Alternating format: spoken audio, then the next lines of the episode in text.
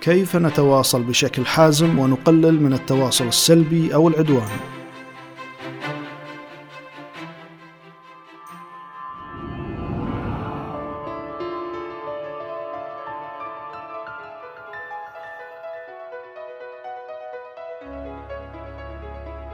حياكم الله أخوكم إياب المجول وحديثنا اليوم عن مهارة الحزم وتقنياتها والأساليب الخاصة بها.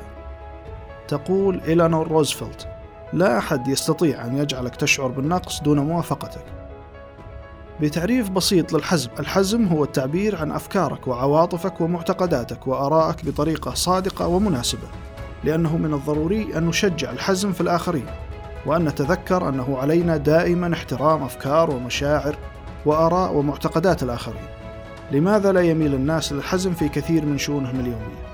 قد تعود الأسباب إلى فقدان الثقة بالنفس واحترام الذات ومن الضروري كسر هذا الحاجز مع احترام آراء الآخرين والمحافظة على قيمنا ومبادئنا.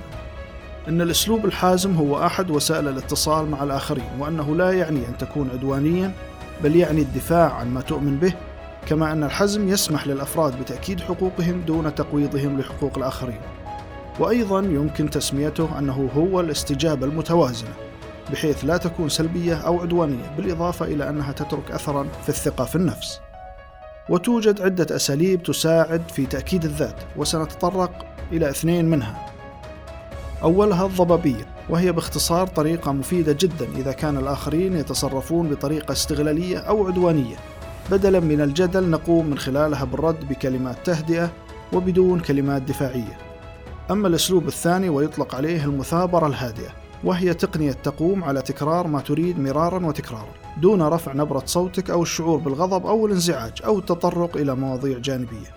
وهذا شائع في مجتمعنا العربي وهو التمكن من السيطرة على الذات والانخراط في مواضيع جانبية والابتعاد عن الموضوع الأساسي.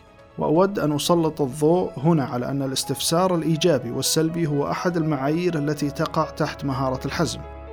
إن التعامل مع النقد أمر صعب جدا ولكن بالنهاية هو رأي شخص ما. فتعاملك معه بطريقة مناسبة وحازمة قد تخفف من وطأته بعض الشيء. لذلك يجب الرد على جميع التعليقات والاستفسارات بشكل إيجابي حيث أن الشخص الذي يترك تعليق إيجابي من إطراء أو ثناء فنرد عليه بشكل يترك أثرا إيجابيا كأن نطلب منه تفاصيل أكثر عما أعجبه بشكل خاص. وأيضا إن وجدت تعليقات سلبية أو غاضبة فإننا لا نتعامل معها بعدوانية بل نحاول معرفة ما لم يعجبه أو ما أثار غضبه. في أمر ما فنترك له انطباع إيجابي دون قبولنا وجهة نظره أو إنكارها يسعدني تلقي أمثلة منكم عن مهارة الحزم وكيف استخدمتموها. إلى هنا نكون قد أنهينا موضوعنا لهذا اليوم. ألقاكم بخير ودمتم بحفظ الله.